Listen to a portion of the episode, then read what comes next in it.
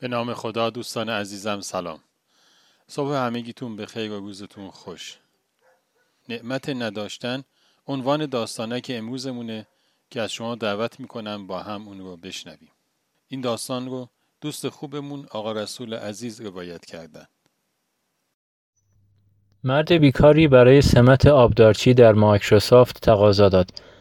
رئیس هیئت مدیره مصاحبهش را انجام داد و تمیز کردن زمین را به عنوان نمونه کار اون دید و گفت شما استخدام شدید.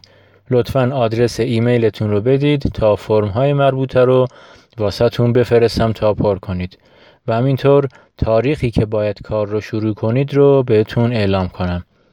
مرد جواب داد اما من کامپیوتر ندارم، ایمیلم ندارم.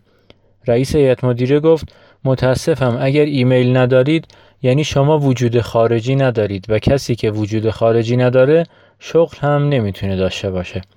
مرد در کمال ناامیدی اونجا رو ترک کرد. نمیدونست با تنها $10 که در جیبش داشت چه کار کنه.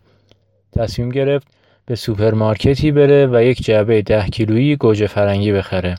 بعد خونه به خونه گشت و گوجه فرنگی ها رو فروخت. در کمتر از 2 ساعت تونست سرمایش رو 2 برابر کنه. این عمل رو 3 بار تکرار کرد و با $60 به خونه برگشت. مرد فهمید میتونه به این طریق زندگیش رو بگذرونه و شروع کرد به اینکه هر روز زودتر بره و دیرتر برگرده خونه. در نتیجه پولش هر روز 2 یا 3 برابر میشد. اون تونست به زودی یک گاری بخره، بعد یک کامیون و به زودی تونست یک ناوگانی رو ایجاد کنه که در خط ترانزیت پخش محصولات فعالیت کنه. 5 سال بعد مرد دیگه یکی از بزرگترین خرده فروش‌های آمریکا شده بود. شروع کرد تا برای آینده خانواده‌اش برنامه‌ریزی کنه و تصمیم گرفت در قدم اول بیمه عمر بگیره. به یه نمایندگی بیمه زنگ زد و سرویسی رو انتخاب کرد. وقتی صحبتشون به نتیجه رسید، نماینده بیمه از آدرس ایمیل مرد پرسید. مرد جواب داد من ایمیل ندارم.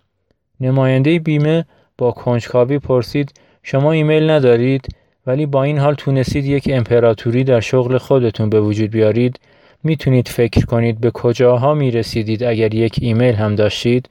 مرد مدتی فکر کرد و گفت آره، احتمالا می شدم یه آبدارچی در شرکت مایکروسافت. خب دوستان همیشه همراه، امیدوارم از شنیدن داستانه که امروزمون لذت برده باشید.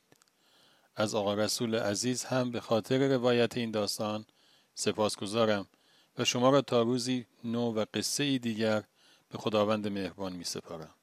خدا نگهدار.